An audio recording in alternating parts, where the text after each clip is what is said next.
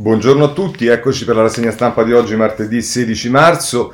È inutile dire che il tema AstraZeneca, la sospensione pure in forma, eh, seppure in forma cautelare del, della somministrazione del vaccino decisa eh, dall'Italia, ma insieme alla Germania, la Francia, la Spagna e ai paesi che avevano già deciso prima, è sicuramente il tema che occupa le prime pagine di tutti i giornali e soprattutto preoccupa rispetto a quelli che possono essere le ricadute sulla diffidenza nei confronti del vaccino e di una campagna vaccinale che invece sappiamo essere essenziale, dirimente, definitiva per eh, uscire dalla situazione nella quale ci troviamo, peraltro situazione che sapete che vede l'Italia in gran parte in zona rossa e quella che non è in zona rossa è in zona arancione, salvo la Sardegna che è in zona eh, bianca. Insomma, vedremo, poi ci sta un po' di dibattito politico ancora con il Partito Democratico, eh, ma andrei subito con eh, i titoli di apertura. il Corriere della Sera apre, sospeso il vaccino AstraZeneca in prima pagina, poi se andate nella pagina 2 eh, del Corriere della Sera vi è ehm, eh, Claudia Voltattorni che dice l'Italia ferma, ferma AstraZeneca, sospensione temporanea, la decisione con lo stop in Germania, Francia, Spagna e Portogallo, il governo dice è una scelta cautelativa giovedì il verdetto dell'EMA e, e, Monica Guerzoni nel retroscena del taglio basso della pagina 2 del Corriere della Sera dice il via libera del Premier dobbiamo muoverci all'unisono con l'Europa confronto tra Draghi e Speranza evitare gli allarmismi. Ecco diciamo che evitare gli allarmismi non è semplicissimo lo vedremo anche in alcuni dei commenti che ci sono su questo e Lorenzo Salvia, pagina 3, 40 milioni di dosi previste entro settembre, così il piano vaccinale rischia di rallentare. Il farmaco di Oxford è centrale per l'immunità di gregge dopo l'estate. L'incognita delle disdette, il tentativo di accelerare l'arrivo degli altri prodotti. Oh, iniziamo con le prime interviste. In questo caso c'è l'intervista al presidente dell'AIFA, Paluca, abbiamo già visto ieri peraltro, che dice per ora solo una relazione temporale, i vaccini sono farmaci più sicuri, hanno allungato la vita media di 30 anni e eh, sei casi di trombosi su milioni di persone, il nesso causa-effetto è tutto da provare, dice eh, Palù eh, dell'AIFA. E, mh, poi se andate a pagina eh, 5 c'è un racconto di che cosa è successo negli hub vaccinali.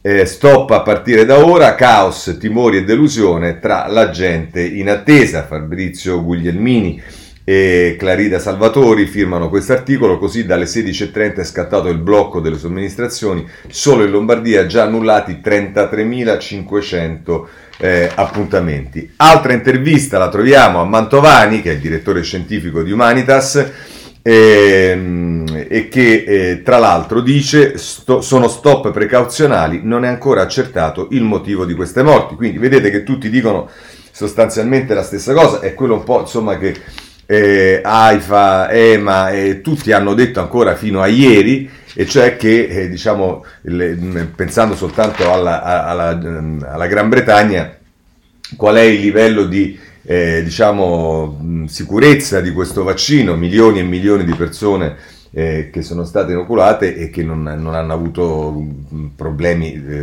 rilevanti, diciamo. Ma insomma, Michelangelo Borrilla, pagina 8, parla dei medici, perché? Perché si pone il problema anche dello scudo penale, perché è chiaro che se poi per un medico che fa un'iniezione e, e viene da un magistrato messo nel registro di indagati con eh, la, eh, l'ipotesi di reato di omicidio colposo eh, ci si rende ben conto che questo problema eh, nasce e quindi medici e sanitari noi in trincea uno scudo penale per chi vaccina i legali su posizioni diverse, intervento necessario, uno scrupolo inutile, le tutele sono sufficienti, così eh, scrive il Corriere della Sera. L'intervista di eh, Margherita De Bac ad Anelli che è della um, Fnommoceo, eh, dice non possiamo essere indagati solo per aver fatto un'iniezione, eventuali effetti non dipendono dai camici bianchi e l'FNOMOCEO è l'acronimo della Federazione Nazionale degli Ordini e Medici Chirurgici Odontoiatri.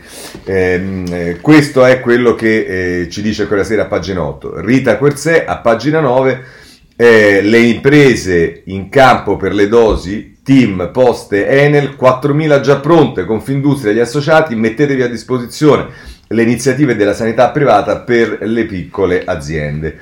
Ehm, poi vi ricordate che ieri c'è stato il caso dei magistrati, eh, dice Fulvio Fiano, il caso dei magistrati, ecco chi sono i cinque eh, al centro delle accuse per aver saltato la fila, Caffiero De Rao dice chiamati dall'ASL, io attendo e dice sono otto i PM della Direzione Nazionale Antimafia che hanno approfittato dell'occasione di rientrare nella lista degli aventi diritto al vaccino anti-Covid attirando sulla DNA i sospetti di aver goduto di favoritismi. Si tratta di Marco Del Gaudio, Antonio Laudati, Roberto Pennisi, Domenico Gozzo e Maria Vittoria De Simone. Quest'ultima è una dei vice del procuratore Federico De Rao, Federico Cafiero De Rao, che dirige la struttura e i PM hanno tra i 53 e i 67 anni hanno ricevuto la dose nel lab di Fiumicino divenuto il simbolo della campagna vaccinale in Italia dopo la visita del Premier Draghi tre giorni fa. E poi, vabbè, a questi si aggiungono altri colleghi, insomma, per chi è interessato, questo è quello che ci dice il Corriere della Sera. Ma andiamo avanti perché, come potete immaginare, sono molti i giornali e anche con altre interviste. La Repubblica, anch'essa in prima pagina, l'Europa blocca AstraZeneca. E poi Michele Bocci a pagina 2, anche l'Italia ferma AstraZeneca, rallenta la campagna di massa. E nel taglio basso la corrispondente da Parigi, Anais Genori, che dice i dati pasticciati, le fiale fantasma e la D che risponde dall'Australia, ci si riferisce eh, ad AstraZeneca. Ehm, a pagina 3, Annalisa Cuzzocrea, Alberto D'Argenio, Alberto D'Argenio che è corrispondente da Bruxelles della Repubblica, l'EMA pronta a ridare il via, ma ora l'Unione Europea punta su Pfizer, Draghi in ritardo, irritato, troppo lenta, Palazzo Chigi, rabbia e preoccupazione per i ritardi dell'Europa, giovedì probabile un nuovo via libera, ma la fiducia nel farmaco è ormai compromessa. Poi, ehm, eh, se, se, andate sulla pagina 4, ehm, Analisi e cartelle cliniche, scrivono Radusi, migliaia di dati al vaglio per l'inchiesta sicurezza. La corsa degli scienziati tra le ipotesi la trombosi anomala o l'impurità delle fiale. Entro giovedì la decisione sul riavvio della campagna di immunizzazione. E poi c'è l'intervista a Magrini, che è il direttore, come sapete, il direttore generale dell'AIFA, che dice stia tranquillo chi ha fatto la prima dose, io credo in quel vaccino e dice la sospensione è stata decisa con Germania e Francia, una scelta di tipo politico, vedete che qui l'AIFA prende distanza, anche perché l'AIFA, ripeto, ancora ieri, eh, l'altro ieri aveva detto che eh, non c'era nessun tipo di correlazione, che quindi il farmaco era è un farmaco sicuro. E ancora dice in due o tre giorni raccoglieremo tutti i dati necessari, chiariti i dubbi, ma la ripartenza è spedita. Eh, così, il, così, la Repubblica. Andiamo sulla stampa, ovviamente anche la stampa, apertura, l'Europa sospende AstraZeneca, pagina 2, eh, l'Europa sospende AstraZeneca, dosi bloccate da Roma a Berlino, intervista al farmacologo del comitato dell'EMA, che si chiama Armando, Armando Genazzani, che dice ogni singolo caso sarà approfondito, ci pronunceremo una volta per tutti. Massima attenzione, ci sono più persone che esaminano i casi sospetti di quelle decedute. E qui c'è il retroscena di eh, Alessandro Barbera e Paolo Russo che dice che però ci sono state tensioni e le tensioni sono state tra il ministro della salute Speranza e l'AIFA, eh, ma nel weekend, nel weekend vaccineremo. Figliuolo firma un'ordinanza per somministrare ai soggetti disponibili le fiale residue a fine giornata. Draghi condivide la linea con Speranza, i vaccini non si scelgono, chi ne rifiuta uno si mette in coda alla fila. E qui ci sono le prese di posizione, eh, quello di Magrini, mi sento, dire che il vaccino è sicuro, an- mi sento di dire che il vaccino è sicuro anche dopo aver visto i dati, non è stato approvato in fretta. E poi c'è Gianni Rezza che dice in Italia si sono somministrate 7 milioni di dosi con limitatissimi eventi avversi gravi. E però Marcello Sorgi dice un pasticcio che fa crescere i Novax nel suo taccuino. Questo sulla stampa. Ma possiamo andare avanti perché ci sono anche ovviamente gli altri giornali. Eh, il domani, il domani c'ha l'apertura, l'Europa blocca AstraZeneca senza nuove eh, prove sui pericoli. Qui c'è un editoriale molto duro del direttore Stefano Feltri che vedremo tra poco. Germania, Italia, Francia e Spagna si uniscono alla lista dei paesi che hanno sospeso le somministrazioni, ma per le autorità sanitarie internazionali è una scelta ingiustificata. E a valorare questo Andrea Casadio, che è un medico e giornalista, a pagina 3, tutte le bufale sui problemi con il vaccino di AstraZeneca, fact checking su effetti collaterali e protezione. Niente panico, nonostante la psicosi generale, gli unici dati ufficiali che abbiamo sul vaccino anti-Covid dicono che è efficace e sicuro. I casi di trombosi tra i vaccinati sono in linea col resto della popolazione. Anche questo sarà un tema che vedremo nei commenti che eh, andremo ad affrontare. Eh, un'altra intervista la fa il giornale con, a pagina 4 con eh, Grattini. Eh, eh, che è fondatore dell'Istituto Mario Negri di Milano. Difficile sia colpa dei vaccini. In Italia 2000 morti al giorno. Lo scienziato dice l'AIFA costretta a dare lo stop dopo Berlino, il rischio è la sfiducia, il governo deve spiegare di più. Insomma dice ehm, eh, trombosi, nel Regno Unito non sono stati segnalati casi gravi, effetto psicosi, il problema è anche con l'ok di EMA resterà la sfiducia. E poi eh, lui dice sono già stato vaccinato ma farei il Zero Oxford senza problemi e soprattutto dice che appunto in Italia sono 2000 i morti all'anno per eh, trombosi. Ma andiamo avanti, eh, abbiamo visto il giornale, ehm, segnalo a proposito del, del, tema dello scudo, se ne occupa il giornale a pagina 8, lo scudo penale per chi vaccina, per ora consensi soltanto a destra, lo invocano tutte le organizzazioni di medici e infermieri, gli avvocati e anche un ex PM a favore Toti e Bernini, l'idea di ripescare la proposta Mallegni firm- fermata dai giallorossi. Va bene, questo sul eh, giornale.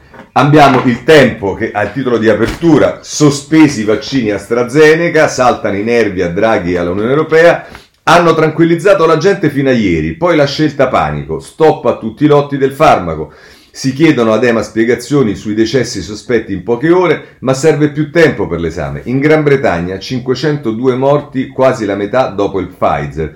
Sono lo 0,00236% dei vaccinati. Così la mette Franco Bechis, anche libero.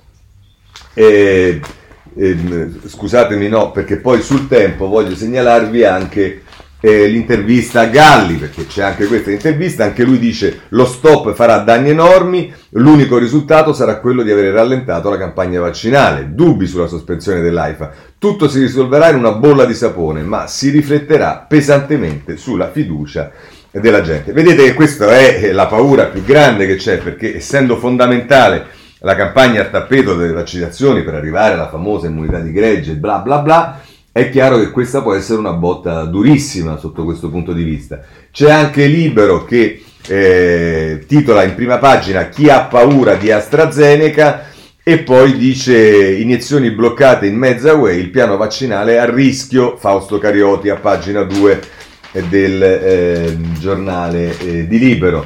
Eh, chiudiamo questa panoramica con il messaggero a pagina 3 Ehm, l'immunità si allontana ed è caos per i richiami. Ottimismo del governo, stop temporaneo, ma le regioni temono di restare indietro. C'è il nodo seconde dosi, potrebbero saltare. Il calendario del 2021 è a rischio, così eh, dice, ehm, il, scrive il messaggero. Ma allora vediamo un po' come la mettono eh, i giornali, perché i giornali in questo caso vanno un po', eh, diciamo alcuni giornali vanno un po' pesanti, non solo sull'Europa ma anche sul governo italiano. Tito se la prende in particolare eh, con l'Europa a pagina 29 della Repubblica, pagina, nelle pagine dedicate ai commenti. Eh, scusate, della Repubblica, comincia in prima pagina e poi va a pagina 29. Eh, ci arriviamo, eh. Un attimo solo. Eccolo qua. Dice cosa non funziona a Bruxelles. C'è una premessa che va posta nella valutazione del caso AstraZeneca. I numeri e le ricerche ufficiali ne confermano l'efficacia e l'assenza di effetti collaterali pericolosi. Se però esistono dei dubbi, se emergono delle, eh, delle, perplessità, se avanzano dei quesiti, allora non solo è giusto, ma è doveroso che le autorità competenti in Italia e in Europa si assumano la responsabilità di effettuare ulteriori verifiche un farmaco, qualsiasi farmaco, deve essere garantito. In questo caso poi esiste anche una gigantesca dimensione psicologica dell'emergenza e allora oltre ad essere sicuro deve apparire sicuro. Per scongiurare un'altra epidemia, quella del panico. Se quindi non può essere messa in discussione l'opportunità di compiere sul vaccino tutte le ulteriori analisi, va invece contestata le modalità con cui si è giunti a questa situazione, che rischia di rilevarsi il più grande disastro organizzativo nella lotta contro il coronavirus, un potenziale flop che non investe solo il nostro paese ma tutta l'Europa. Ieri, Dopo una serie di consultazioni tra governi, Germania, Francia, Italia e Spagna hanno infatti deciso di bloccare le inoculazioni del vaccino. AstraZeneca, una decisione precauzionale. Il tutto però è avvenuto in un contesto davvero poco spiegabile. Il dato che ha fatto scattare l'angoscia ha una sola cifra, 7, ossia i decessi in Germania provocati da trombosi negli ultimi giorni. È sufficiente a far scattare l'allarme? Di certo un brivido ha percorso di recente la schiena di molti in tutta Europa, ma il punto critico riguarda come si sia giunti a questa decisione, nella confusione più totale anche dal punto di vista comunicativo. Così tra l'altro la mette eh, sulla Repubblica eh, Tito. Anche eh, la Viola, la, la, virologa Viola sulla, eh, sulla stampa, andiamo a pagina 25, pone questo tema, cioè il fatto che eh, dice eh, quando ci sono dubbi eh, in fase preventiva eh, si deve assolutamente procedere alla sospensione, il che non deve scoraggiare. Ma insomma dice la decisione dell'AIFA di sospendere l'uso del vaccino di AstraZeneca anche in Italia è arrivata ieri insieme a quella di Germania e Francia. I colleghi tedeschi hanno osservato un aumento preoccupante di una rara forma di trombosi cerebrale associata a una forte diminuzione delle piastrine e hanno segnalato la cosa EMA, l'agenzia regolatoria europea, che sta analizzando i dati e si esprimerà nei prossimi giorni. Se da un lato può accadere che alcuni effetti collaterali rari sfuggano allo studio clinico e per ragioni statistiche si manifestino solo quando si passa alla vaccinazione di massa, sorprende però che nel Regno Unito, dove il vaccino è stato somministrato a milioni di persone, non, siano, si siano osservati eventi trombotici. I prossimi giorni ci diranno se sono stati loro poco attenti o noi europei troppo scrupolosi. E vedete qui insinua un dubbio la viola, e cioè che gli inglesi facciano verifiche meno accurate. Personalmente ritengo che quando si parla di salute pubblica la prudenza sia la nostra migliore alleata. È bene però rassicurare chi nei giorni scorsi ha ricevuto la vaccinazione. La sospensione non dimostra che il vaccino è pericoloso, ma va nella direzione della cautela. Non solo non ci sono al momento dati a sostegno di un'associazione casuale, causale scusate, tra vaccinazione e trombosi, ma gli eventi che hanno portato alla sospensione sono comunque molto rari. È un momento molto difficile, inutile negarlo, ma mi auguro che si riuscirà a coglierne l'aspetto positivo la sospensione della vaccinazione con AstraZeneca in un frangente così complicato per il Paese è la dimostrazione di quanto seriamente si prenda in considerazione la salute dei cittadini, anche in emergenza e senza compromessi. Così la viola. Eh, vediamo Feltri, eh, invece Feltri ha un'impostazione opposta rispetto a quella della viola. La sospensione del vaccino ucciderà più della trombosi, scrive Feltri a volte sono i singoli esseri umani a comportarsi in modo istintivo, incapaci di valutare le conseguenze delle proprie azioni. A volte sono le collettività e i governi, anche quelli guidati da persone all'apparenza lucide come Angela Merkel, Emmanuel Macron e Mario Draghi. Mezza Europa sospende l'utilizzo del vaccino AstraZeneca per il sospetto che possa causare trombosi. La sospensione viene presentata come precauzionale, nell'attesa che l'EMA, l'autorità europea, si pronunci. Peccato che l'EMA abbia detto ancora ieri che sta facendo verifiche che non ha, eh, che verifiche che non ha evidenza alcuna di pericolosità e che i benefici nell'uso del vaccino AstraZeneca nel prevenire il Covid-19 con i suoi rischi associati di ospedalizzazione e morte sono maggiori dei rischi di effetti collaterali. Tradotto, sulla base delle evidenze disponibili, ora ammazzerà molte più persone la scelta di sospendere la vaccinazione che i possibili e al momento non dimostrati effetti collaterali imprevisti. Il danno alla credibilità delle campagne vaccinali è poi incalcolabile. Possiamo affermare che AstraZeneca sia sicuro? Sulla base delle evidenze disponibili sì. Abbandonare da un giorno all'altro tutte le procedure consolidate di valutazione del rischio per sostituirle con evidenza aneddotica, tizio è stato male dopo il vaccino, quindi è colpa del vaccino, significa abdicare a ogni razionalità proprio nel momento in cui questa è più importante. Nel caso italiano poi i comportamenti delle autorità sono assai più inquietanti dei rischi dovuti ad AstraZeneca. Prima il governo Draghi impone un lockdown per accelerare una campagna vaccinale basata su AstraZeneca. Poi l'agenzia del farmaco AIFA rassicura che la psicosi cavalcata dai media e magistrati è infondata e infine da un giorno all'altro sospende il vaccino sulla base di valutazioni politiche e non scientifiche. E gli italiani dovrebbero fidarsi? Se il presidente dell'AIFA, Giorgio Palù, volesse salvare la credibilità residua dell'istituzione, dovrebbe dimettersi. O ha sbagliato a rassicurare o ha sbagliato a cedere alle pressioni della politica. Il vero effetto collaterale del vaccino è aver dimostrato l'incapacità della nostra classe dirigente di saper ponderare i rischi. Eh, così la mette giù dura eh, Stefano Feltri sul ehm, eh, sul eh, domani. Anche Sallusti la prende, ma con un, diciamo, un'attenzione particolare a non perdere fiducia nei vaccini. Scienziati e PM indaghino, ma in guerra si combatte. Tra l'altro scrive Sallusti. Non siamo esperti, quindi ci, attenia- ci, atteniamo ai dati di cronaca che dicono questo. Su 17 milioni di cittadini europei vaccinati con AstraZeneca si sono verificati 16 casi di trombosi, quando negli ultimi anni solo in Italia ogni giorno ci sono state una media di 160 persone colpite da trombosi. Difficile quindi stabilire un nesso causa-effetto tra le due cose, vaccino e trombosi, ma è comunque giusto indagare e capire la questione fino in fondo Lasciamo quindi che autorità scientifiche e giudiziarie facciano il loro lavoro, a patto che tutto non si trasformi in una sorta di gigantesca campagna Novax, non solo media, medica, ma anche politica e culturale. E poi conclude così. Oggi l'Europa si avvia a piangere il milione di morti per Covid in poco più di un anno e se non lo fermiamo chissà a che numero si arriverà. L'unica arma che abbiamo sono i vaccini, non c'è alternativa. Li vogliamo sicuri, abbiamo il diritto di pretendere eh, che lo siano, ma non possiamo andare avanti all'infinito. Direi non possiamo rassegnarci a contare solo in Italia 300, 300 morti al giorno, né illuderci che questa guerra di liberazione sia un percorso netto al, centro, al 100%. Togliamo di mezzo più ostacoli possibili, quindi che si indaghi a fondo su AstraZeneca, ma non, firma, non fermiamoci sul bagnasciuga per paura dei rischi di avanzare.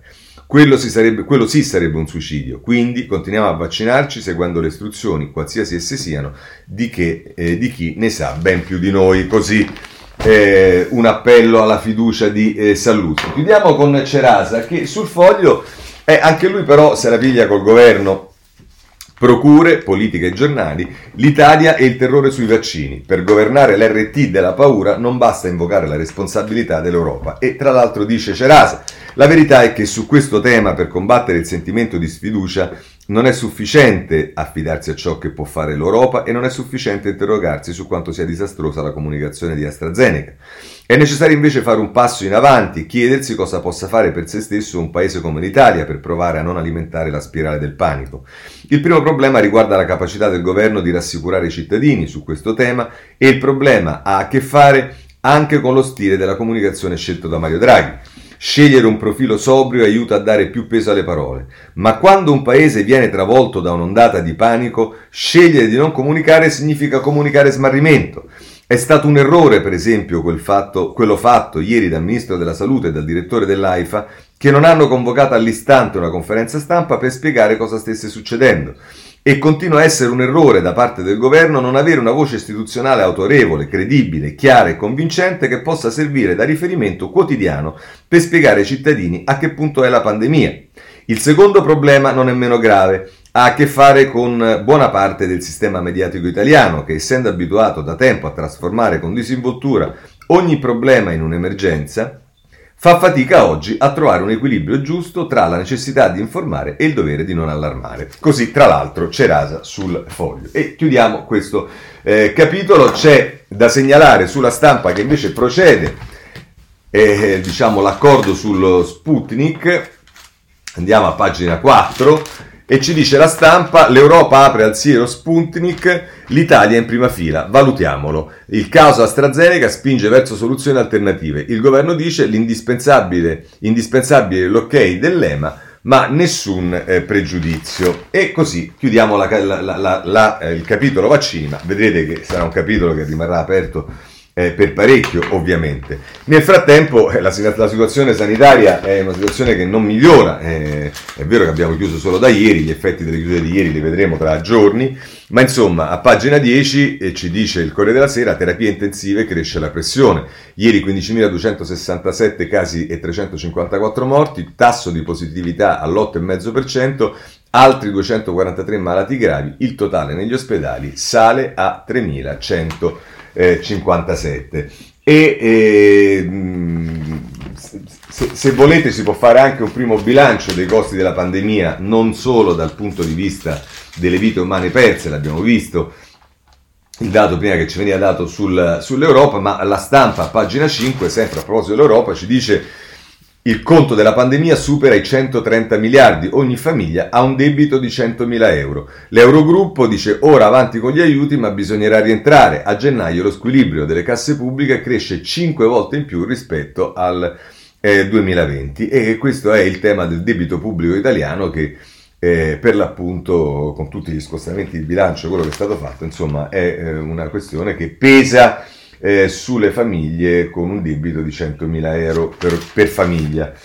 E, mh, c'è, come sappiamo e come vi ho detto, c'è il tema delle zone rosse. Ora, io voglio segnalarvi sulle zone rosse sostanzialmente due questioni. La prima è il libero che a pagina 5 tutti dicono, i giornali fanno un po' dei pezzi sulle le zone rosse che poi non sono come erano nel lockdown generale perché sono soprattutto i centri storici che si chiudono ma non il resto, ma insomma cioè che, che non si, che non, non, dove c'è l'isolamento vero, ma insomma a Roma ha dato alle fiamme, dice incendi e risse, la zona rossa inizia nel caos. A Roma ha dato alle fiamme il, portone dell'Istituto Superiore di Sanità e si moltiplicano i casi di ribellione. In provincia di Varese una lite per il rifiuto di indossare la mascherina al supermercato finisce a coltellate. In Lombardia sanzioni per i parti. E insomma, eh, ci dice Libero che eh, questo d'altra parte è anche abbastanza inevitabile, vorrei dire, sotto un certo punto di vista, perché siamo tutti davvero eh, molto provati e inevitabilmente poi c'è chi più, magari più fragile e reagisce in un determinato modo, al di là di chi fa degli attentati all'ISIS, al,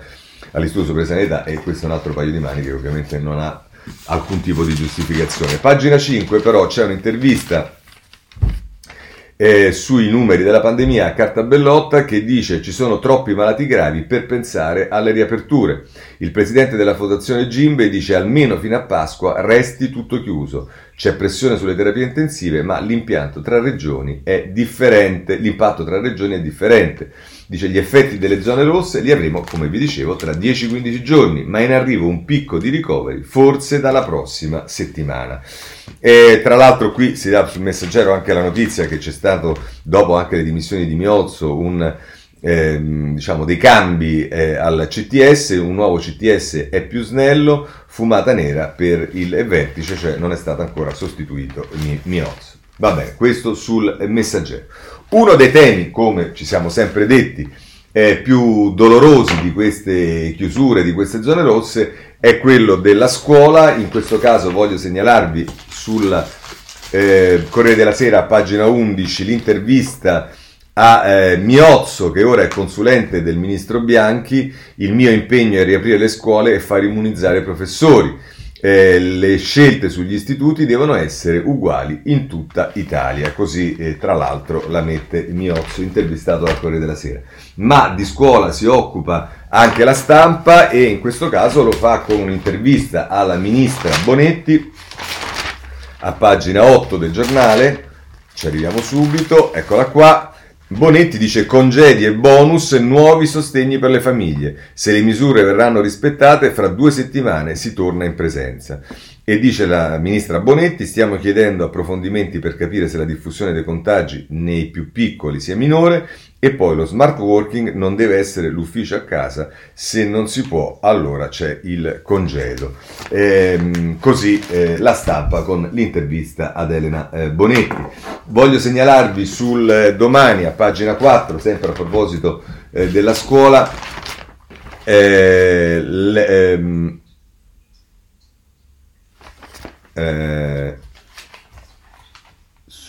a pagina... For, Vediamo se ho sbagliato pagina.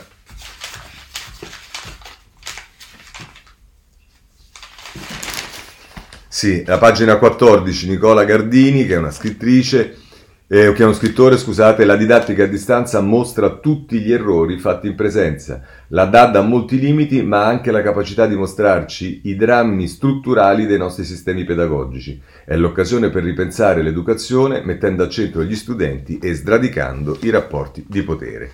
Non nascondiamoci dietro allo schermo, così il domani ehm, a pagina 14. Ehm, ehm, anche il Tempo, il Tempo anche è un giornale che è stato sempre molto attento ai, al tema della scuola e a pagina 6 eh, la scuola ora va nel palico, migliaia di professori hanno già ricevuto la prima dose di vaccino AstraZeneca, l'ira degli insegnanti abbiamo avuto effetti collaterali non da poco, ma ci siamo fidati dell'AIFA. Ora pretendiamo chiarezza. Eh, insomma, eh, c'è anche questo che impatta ovviamente su tutti coloro che hanno fatto il vaccino AstraZeneca, soprattutto in tema di eh, paura, eh, magari e non perché sia effettivamente accaduto qualcosa. Ci sono due editoriali che voglio segnalarvi, uno di Paolo Giordano sulla prima pagina del Corriere della Sera, riaprire elementari asili, che prosegue poi eh, a pagina 11 e la mette così. Nella gestione della pandemia, saper discernere sempre di più Sa- qui, qui, anche c'è un attacco al governo. Eh? Nella gestione della pandemia, saper discernere sempre di più, saper differenziare le misure è sintomo di maturità acquisita. Trattare dopo un anno tutti i cicli scolastici allo stesso modo è la dimostrazione del contrario, il sintomo evidente della nostra immaturità protratta. Le implicazioni sociali della chiusura di nidi, materne almeno dei primi tre anni di elementari sono molto diverse da quelle delle classi successive. Il loro funzionamento continuo è parte del minimo di tutela che andava garantito a prescindere. Ancora di più se l'aumento dei contagi è conseguente a due mesi di, ricombi- di eh, ricombinazione politica e di consapevole attendismo sulla pandemia. Eppure le voci di protesta sono state meno del solito, come se il, solle- se il, sollievo legittimo per il cambio di guida avesse portato con sé anche un'acquiescenza improvvisa, come se in molti, prima di esprimersi, stessero valutando attentamente dove collocarsi in questa nuova geometria. C'è la possibilità di rimediare subito, di evitare che altri posti di lavoro vengano persi da altre donne, che gli svantaggi si aggravino ancora. A cosa servono tutte le statistiche cupe su come la pandemia ha colpito l'occupazione femminile, statistiche che abbiamo assorbito nelle settimane scorse, se non a, tenere, a, non, a tenerne conto oggi? Il momento in cui si evita l'aggravarsi ulteriore degli svantaggi eh, in cui si costruisce una vera parità di genere è questo, non è tra un mese, non è dopo Pasqua. Così è Giordano sul Corriere della Sera. Ma c'è anche un altro commento che voglio segnalarvi, che è quello di Viesti, eh, sul messaggero, tutti in DAD un anno dopo, ma niente è cambiato. Anche qui, come vedete, eh, c'è un attacco eh, al governo. Scrive tra l'altro Viesti, in tutto il paese c'è stata una forte mobilitazione delle scuole, degli insegnanti, delle organizzazioni di cittadinanza e del terzo settore per mitigare questi effetti e soprattutto per evitare che tanti studenti si perdessero. Ma a quel che si riesce a capire è stata a macchia di leopardo è questo l'insegnamento più importante che ci viene da queste vicende. L'istruzione dei giovani italiani non è e non è stato un diritto uguale per tutti, ma condizionato, oltre che dalle condizioni sociali di partenza, anche da situazioni particolari locali. Da qui bisogna ripartire. Benissimo ha fatto il nuovo ministro dell'istruzione Patrizio Bianco a mettere immediatamente in piedi un gruppo di dirigenti scolastici, insegnanti, esperti in materia di disuguaglianze con il compito di elaborare un piano per il recupero degli apprendimenti. Un piano non semplice che andrà calibrato con attenzione sulle diverse diverse realtà del paese e dovrà avere un'attenzione particolare alle scuole di frontiera, alle periferie. Tuttavia, fermare l'aumento delle disuguaglianze è obiettivo prioritario ma non sufficiente, occorrerà ridurre anche quelle già che esistevano prima. Per questo c'è l'occasione del piano di rilancio che pone due grandi sfide, la rapidità e la copertura universale degli interventi, sotto il primo profilo i dati non sono incoraggianti Ecosistema Scuola documenta come fra il 2014 e il 2020 sono stati previsti 6.547 progetti di intervento fisico sulle scuole, ma solo 4.600 sono stati finanziati e poco più di 2.000 portati a termine.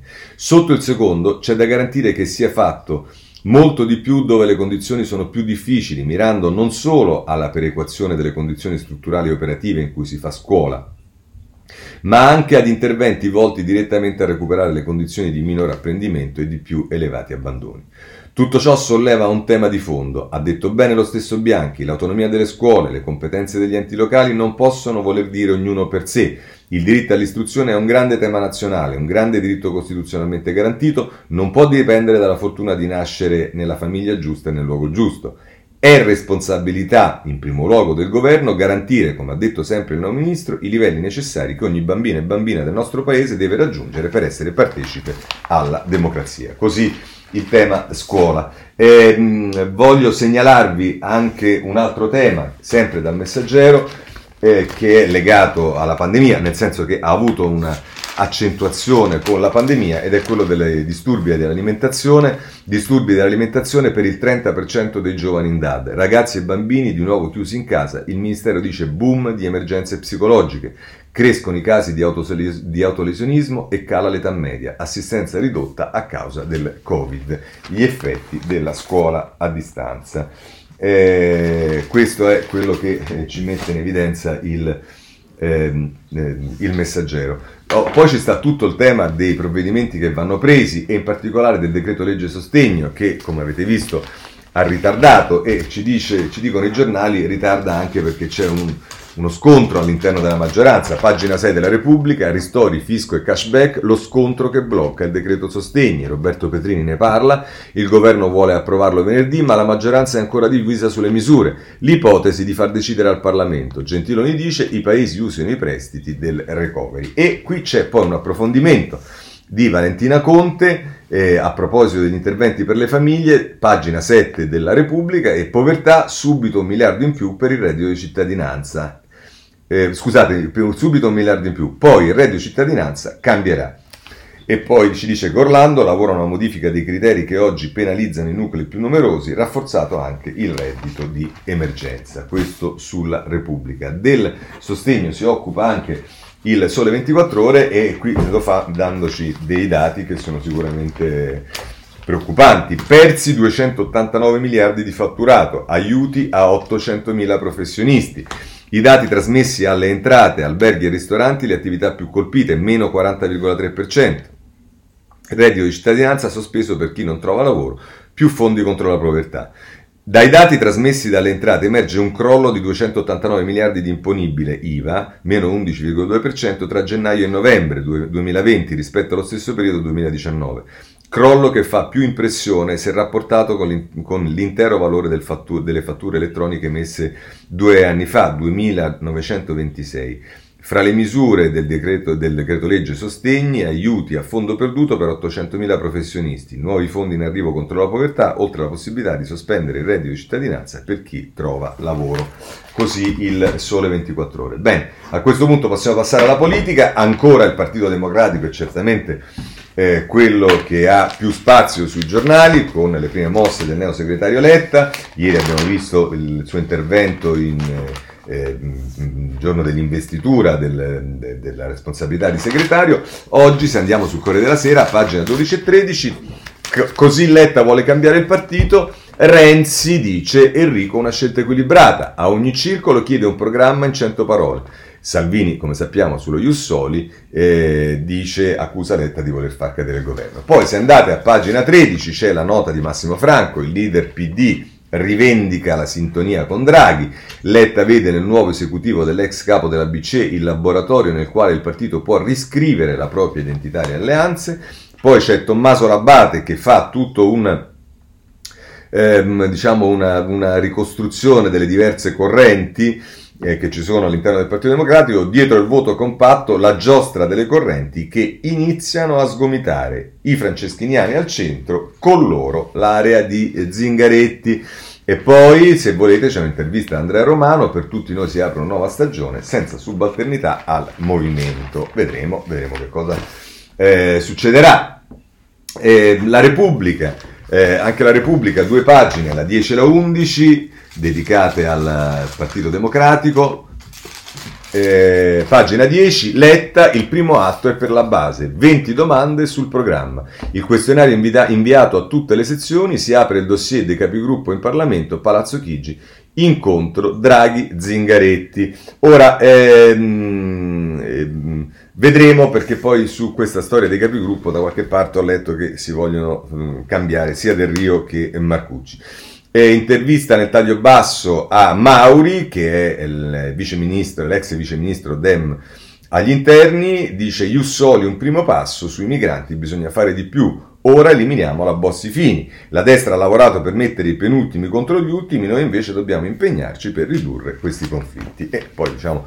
Eh, inevitabilmente queste saranno altre parole, vedrete che faranno rumore nella maggioranza dove ci stanno anche la Lega e, e, e Forza Italia. Mm, qualcuno p- potrebbe magari domandare a Mauri perché queste cose non si sono fatte quando eh, il eh, PD magari era al, mm, al, governo e non aveva il problema di stare quando si sono fatti quando c'è fatto il, il Conte 2 per esempio. Ma insomma eh, mm, Emanuele Lauria e Concita Sannino fanno un giro nelle sezioni. Le sezioni resistono tra circoli nomadi e locali in prestito. Due su tre non hanno una sede di proprietà e devono arrangiarsi e il web non basta eh, il costo della tessera dice che è salito a 40 euro e che non è un prezzo proprio popolare. Così ci dice il, eh, la Repubblica. Andiamo avanti perché eh, la stampa, la stampa c'ha oltre, diciamo, a, a pagina 10, eh, tra l'altro c'è Michela Marzano che nella pagina dei commenti spiega perché non gli piace il voto ai eh, sedicenni e mi pare che in qualche commento che adesso leggeremo c'è, c'è, anche questo, ma insomma a pagina 10 Letta ai circoli, ora cresciamo, alleanze da posizione di forza, Renzi gli fa gli auguri, ho visto discontinuità e agenda riformista, se riesce sono contento, questo è... Eh, quello che dice eh, Renzi e poi però c'è un'intervista a Veltroni. Il PD stia con Draghi e torni a pensare agli ultimi. La sinistra si allarghi e impari a stare insieme. È Francesca Schianchi che lo intervista e tra l'altro gli domanda qual è il ruolo del PD in questa fase. Risponde Veltrone, mai come in questo momento sono confermate le ragioni per cui è nata una grande forza riformista di massa nella commedia degli inganni, che è la politica di oggi, penso ci sia uno spazio enorme per una forza riformista innovativa e coerente mentre tutti, eh, è coerente, mentre tutti cambiano posizione su temi fondamentali come sull'Europa. Ancora domanda alla Schianchi, ma il PD invece diceva ha ancora ragione d'essere? Eh, il PD nacque per tre ragioni, dice Veltroni, creare un grande partito riformista di massa che l'Italia non aveva mai avuto, farlo non per scissione ma per fusione, completare il percorso di riforme istituzionali del Paese. E domanda la Schianchi, il PD è stato fondato nel 2007, se le ragioni sono ancora lì intatte, 14 anni sono passati in vano.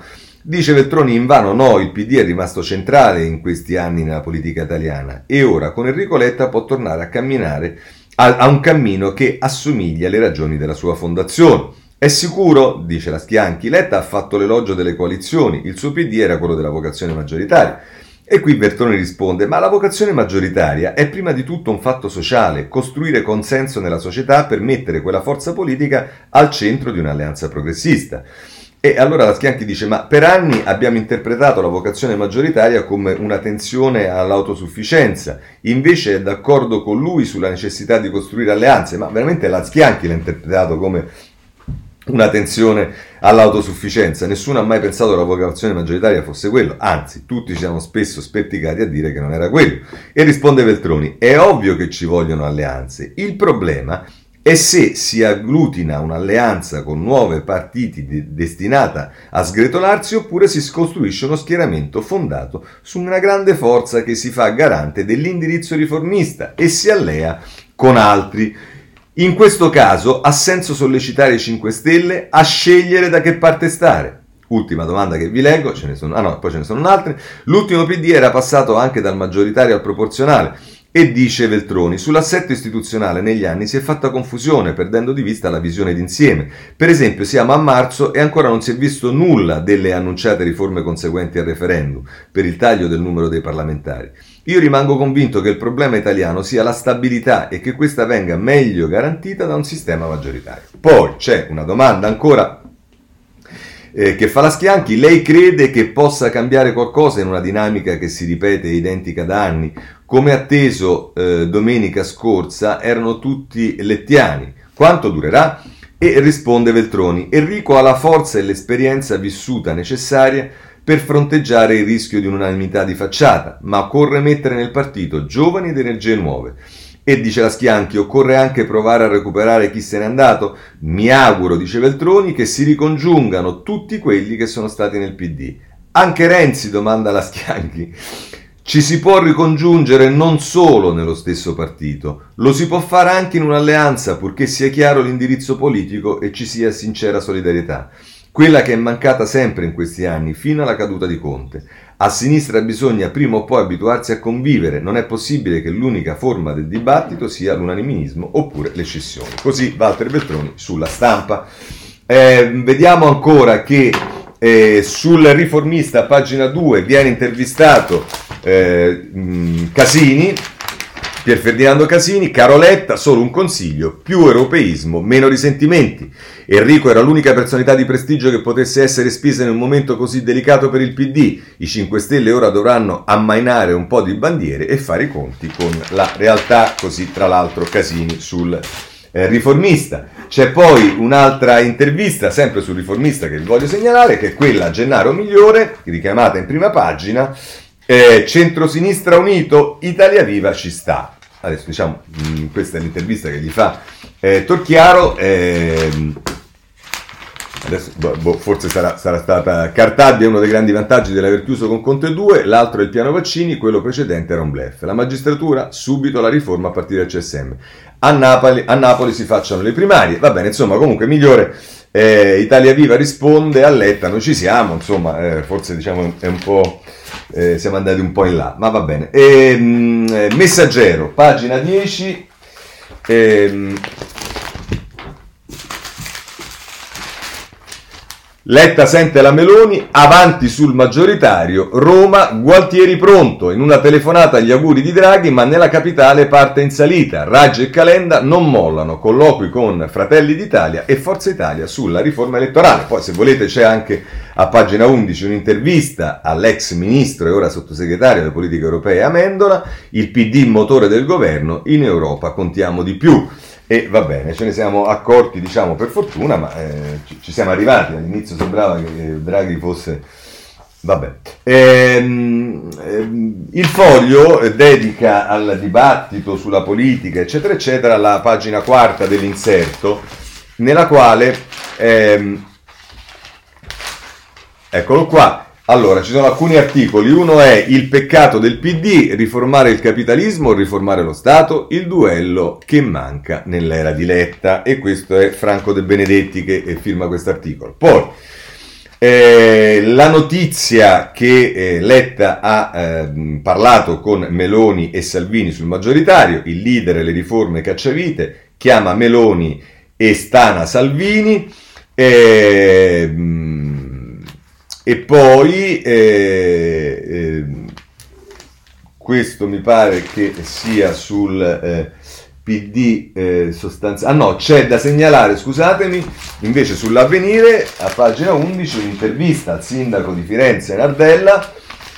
Eh, che era uno di quelli che era stato chiamato in causa perché non avrebbe appoggiato all'inizio ehm, eh, Letta e dice ora Costituente Democratica, dice a nostro agio con Draghi altri debbono giustificare la svolta, dialogo anche con Renzi e Calenda avendo chiaro chi siamo, l'anima e il cacciavite evocati da Enrico mi ricordano le parole di Lapira, la pandemia cambia tutto lo scenario come dopo Tangentopoli, questo è, è quello che dice Nardella. Ma a proposito di PD voglio segnalarvi tre cose il primo è Michele Salvati sul Corriere della Sera, inizia in prima pagina ma noi lo prendiamo a pagina 28 e la mette così. Uno degli articoli sulle difficoltà del Partito Democratico che mi hanno più colpito è l'intervista a Fabio Mussi sul manifesto del 7 marzo. Il PD è finito rifacciamo la sinistra, era il titolo della, della, del, dell'articolo.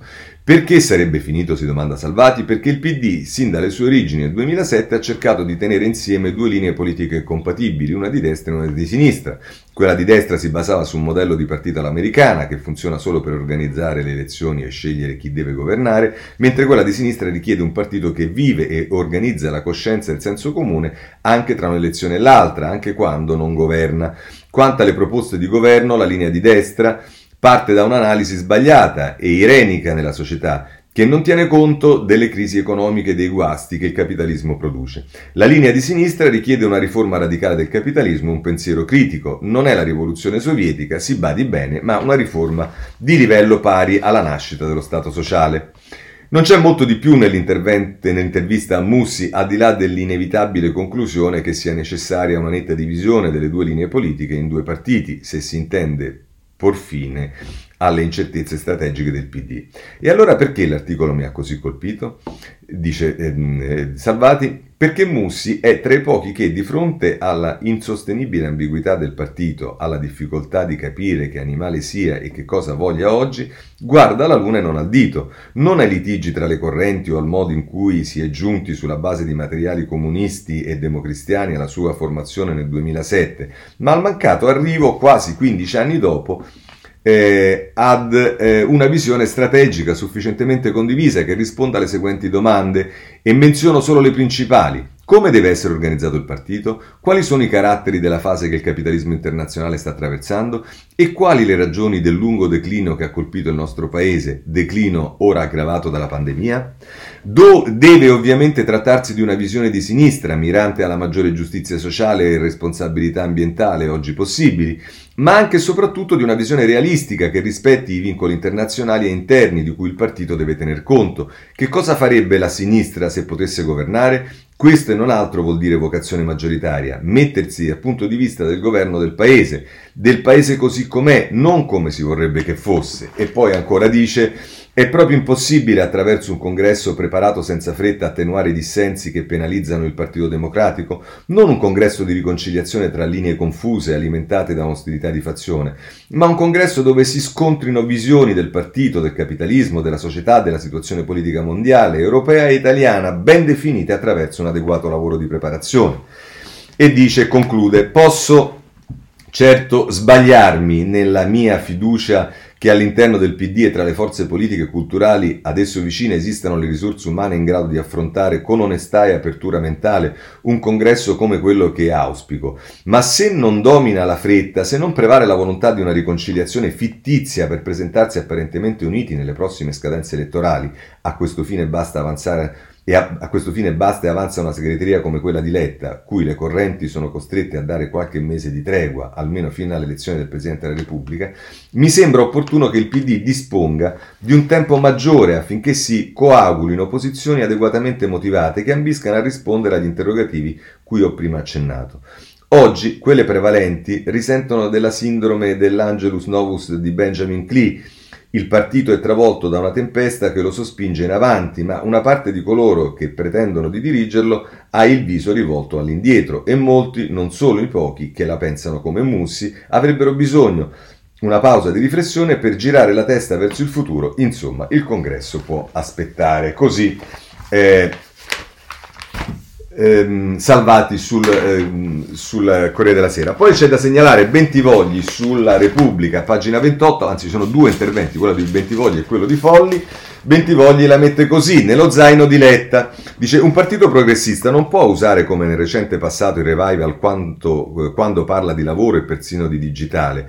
Proprio i 500.000 che hanno perso il lavoro di cui si parla nella relazione sono quelli esclusi dalle protezioni messe in campo da chi ha un'idea del lavoro del Novecento e che crede che mandare prima una persona in pensione faccia assumere per incanto un giovane, come dicevano Di Maio e Salvini. Sul patto generazionale l'identikit dei nuovi poveri sono i giovani a bassa scolarità. Un vero patto intergenerazionale non si fa confermando le politiche degli ultimi anni. Abbiamo il coraggio di spostare le riserve verso i giovani o continuiamo con la demagogia del tutto a tutti? Il gap tra giovani over 65 sul reddito e addirittura su tassi di occupazione aumenta. Questo non è un paese per anziani, è un paese per anziani benestanti e in buona salute. E se parliamo di salute, parliamo ai cittadini dimenticati dalla sanità territoriale o a quelle corporazioni di medici di base che hanno raddoppiato i 6,16 euro per ogni somministrazione in molte regioni o che in una regione hanno chiesto due giorni di ferie per gli insegnanti dopo le somministrazioni del vaccino? Il riformismo fa fare scelte anche impopolari. Dare ragione a tutti vuol dire schierarsi con chi urla e che generalmente è più garantito e tutelato. La verità è sovversiva perché chi la dice rinuncia ad accodarsi. Non stupiamoci della natalità zero. È chiaro che se non si cambia la legge elettorale servono alleanze anche tra soggetti diversi, ma ci si allea su progetti a partire da un'identità chiara. Un'identità chiara, quella sì, non si costruisce con gli ossimori, populismo buono democratico. È come e qui fa riferimento eh, a quello che, se non sbaglio, a, a, sì, de, forse l'ha detto anche Letta. È come riformismo statalista o liberista. Essere il motore del governo Draghi vuol dire avere chiaro il perimetro dell'intervento pubblico, come detto al Senato, e non statalizzare le imprese, zombie spesso distrutte dalla politica stessa. Vedi l'Ilva e all'Italia. La parola riformista non rappresenta soltanto un metodo, contiene non solo valori di progresso e radicalità delle scelte, ma rappresenta una, una postura politica che Letta ha l'opportunità di incarnare o la farà qualcun altro fuori dal PD. Bisogna mettere insieme i riformisti del paese, tutti. Non servono partiti personali ma neanche partiti monoidentitari in cui l'unica identità è non avere nessuna identità. Bisogna saper far convivere e cooperare culture politiche diverse come avviene nelle più grandi forze democratiche dell'Occidente. Enrico Letta è una persona seria. Ognuno quando si rimette in cammino deve prima di tutto rifare lo zaino e sa che deve togliere qualcosa, svuotando di rancori che non pesi inutili che sono pesi inutili, e riempirlo di mappe nuove e qualche pasto in più per accogliere chi si deve unire in un grande cammino collettivo. La comunità politica ha bisogno di trovare una direzione di sfida e di senso, ma per farlo ha soprattutto bisogno di arricchirsi di energie e volti nuovi che diano credibilità a qualsiasi progetto. Questo è Bentivogli. E poi c'è, ehm, diciamo, eh, Folli che dice il PD è la nostalgia del Mattarellum. E dice, dice Folli, tuttavia i rischi che il PD non sopravviva ai tempi nuovi sono tutt'altro che superati. I 5 Stelle, con i loro limiti e la modestia dei dirigenti, sono un, con- un, concorrente temibile, forse oggi più di ieri. E gli ultimi sondaggi non a caso indicano che, sebbene entrambi in crisi, il Movimento 5 Stelle ha più voti del PD eh, ne deriva che Letta non può consegnarsi a un patto che certifichi una forma di subordinazione del PD rispetto a qualsiasi partner. Non a caso il neosegretario ha insistito che la leadership dell'alleanza non può essere ceduta. Ottimo proposito, ma allora c'è parecchia strada da fare prima di definire la riforma elettorale. Al momento il PD non sembra in grado di esercitare un primato, non nel campo del centro-sinistra e tantomeno nel paese, dove la destra resta in vantaggio. E quale riforma poi? Romano Prodi, maestro di Letta, ha scritto sul messaggero che bisogna accantonare l'idea di mediare a ogni costo. A suo avviso gli obiettivi della fase attuale possono essere raggiunti solo attraverso un sistema maggioritario. E infatti il segretario, come ha detto lui stesso, pensa al Mattarellum, che fu certo un eccellente modello elettorale, ma in un'Italia diversa da quella di oggi. Al momento il maggioritario consegnerebbe l'Italia al blocco Lega, Fratelli d'Italia, Forza Italia e soprattutto al nord non lascerebbe scampo al PD e ai suoi alleati. Qui ricordiamo sempre anche a Folli che le leggi elettorali non si fanno per favorire qualcuno o impedire eh, a qualcun altro di vincere le elezioni, si fanno perché eh, diciamo, bisogna garantire ai cittadini una chiara visione di scelta sulla prospettiva che viene data al paese al governo del paese. Ma vabbè. Si tratta quindi di recuperare prima il terreno perso, uscire senza danni dalle amministrative d'autunno, ridimensionare i 5 Stelle più di quanto non si sia riuscito finora. Se tale compito dovesse rilevarsi troppo arduo, il Mattarellum non sarebbe la scelta più azzeccata. Meglio allora il proporzionale, che piace poco a Letta e a tutti gli ulivisti, ma che limiterebbe i danni e permetterebbe una contesa all'ultimo voto con i 5 Stelle. Bah, vabbè. Questo è eh, Folli e con questo chiudiamo la parte che riguarda il PD. Va segnalato eh, nei titoli l'avevamo già visto ieri, insomma la frattura che c'è all'interno di più Europa, in particolare oggi libro che ne parla, la Bonino prepara l'addio, ma non mancherà a nessuno, Emma molla più Europa e forse il Senato si è trasformato in una donna di potere, Pannella non esce mai a compromessi, non scese mai a compromessi, lei sì nel 79 sfilò col, contro l'Iran, nel 2012 mise il velo per non irritare gli iraniani. Vabbè, questo è il libro che non ha mai amato eh, Emma Bonino. Oh, poi c'è pure qualcosa che riguarda il eh, cosiddetto centro, è Repubblica che si dedica a questo, a pagina 15, da Bonino ai veti su Renzi, la guerra per unire il centro. L'uscita di Emma agita più Europa, tutta l'area liberal democratica cerca un nuovo tetto, anche Toti e Tabacci. Azione, partito di Calenda, aperti a Italia Viva, ma non al suo leader. E allora diciamo, eh, questo è Carmelo Lopava che parla, che eh, se questa è la posizione di Calenda è del tutto evidente che eh, c'è un veto nei confronti di Italia Viva, perché a parte che in generale in politica i veti non funzionano, ma poi una forza politica come quella eh, di Italia Viva, se c'è un veto per, su Renzi, mi pare difficile che si possa pensare che qualcun altro possa essere interessato, ma vedrete che poi tutte le cose cambieranno, si evolveranno. Per quanto riguarda il centrodestra, vi voglio segnalare l'intervista a Giorgia Meloni nella pagina 9 della stampa. Il governo è ancora fermo, Letta nessuna svolta, è lo status quo e così ha liquidato il, eh, governo, il governo Letta. A proposito di legge elettorale, avete sentito citare il Mattarello in tutte le cose, vi segnalo una intera pagina, la pagina 13 della Repubblica, eh, il Mattarellum piace alla Lega, ma nel PD in tanti frenano. La legge elettorale rilanciata da Letta era stata riproposta un anno fa da Salvini, dialogo possibile, dicono dal Carroccio, ma prima il leader dovrà convincere i Dem, è quello che dice eh, Lavinia Rivara, che peraltro ricorda che Zingaretti invece era fatto tutta la storia del eh, proporzionale e ritorno al proporzionale. Tra l'altro sulla Repubblica in questa pagina c'è la notizia che il Consiglio di Stato ha sfrattato i sovrastinsti di Bannon dalla abbazia di Trisulti. Vabbè, questa è una notizia che potevamo dare così. Ora passiamo ai temi della giustizia.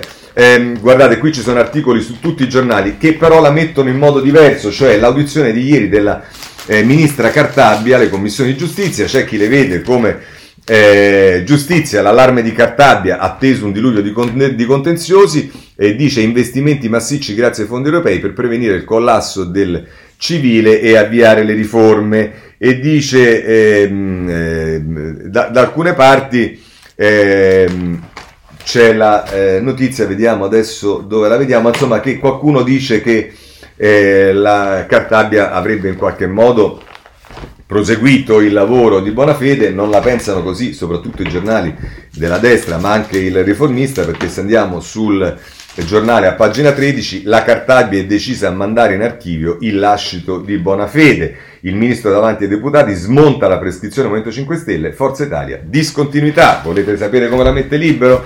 La mette a pagina 9 esattamente nello stesso modo. La Cartabia manda in soffitta a buona fede la Guardia Sigilli, il Guardia Sigilli, la prossima settimana presenteremo i nostri emendamenti, il CSM, la legge dell'ex ministro è incostituzionale e voilà! E poi allora andate pure sul riformista e il riformista si occupa di questo eh, in prima pagina, serve meno carcere, è partito il primo sicuro di Cartabia, ieri alla Camera l'affondo della ministra. Vedete, prescrizione, processo, CSM e, e carceri, eh, insomma, tutti la pensano un po' in questo modo. Oh, eh, a proposito di giustizia, voglio segnalarvi sul domani le pagine 8 e 9 che sono dedicate al processo Eni Nigeria, eh, il processo del secolo sul caso Eni Nigeria. Eh, per domani è attesa la sentenza del processo del Tribunale di Milano per quella che, secondo la Procura, è la più grande corruzione internazionale della storia intorno all'acquisizione del giacimento OPL 245 in Nigeria da parte di Eni e Shell. Vedremo che cosa accadrà. Eh, eh, vi segnalo ancora eh, le, le, turbulenze che ci sono in Atlantia, ce ne parla il eh, vari giornali, ma lo vediamo sulla Repubblica, pagina 24, Atlantia, soci divisi sull'offerta CDP e pronti alla conta in assemblea. Eh, il Papa, eh, il tema delle nozze gay, non possono essere benedette le unioni, scusate, eh, la mette così, il passo indietro del Vaticano, non benedite le coppie gay. L'ex Sant'Uffizio, pratica illecita, non possiamo tollerare il peccato e blinda il documento. Consultato, il Papa ha dato il suo assenso. Tema che ha affrontato anche sull'avvenire, eh, a pagina 5 Santa Sede non si possono benedire unioni tra persone dello stesso tempo. E però abbiamo visto poi sulla Repubblica ci sono anche pareri diversi eh, all'interno del eh, mondo religioso. Eh, vi segnalo semplicemente su tutti i giornali si parla della fiction su Totti che manderà Sky con Castellitto e compagnia bella. Poi ehm, eh, Biden, eh, l'America, vaccini e tasse, stampa pagina 16 e 17, abbiamo quasi finito. Eh, oggi siamo andati un po' lunghi, ma non era mm, possibile fare diversamente. Più tasse e sussidi federali, la strategia di Biden per far decollare l'America. E poi c'è anche l'analisi di Gianni Riotta, investimenti di welfare, lo Stato torna al comando. Poi, se volete, sulla Germania ancora sul voto, i verdi che trionfano, Repubblica, pagina 16 in particolare. Eh, il Corriere della Sera invece si occupa delle eh, manifestazioni contro la violenza per le donne, in particolare in questo caso in Australia, a Sydney, pagina 16.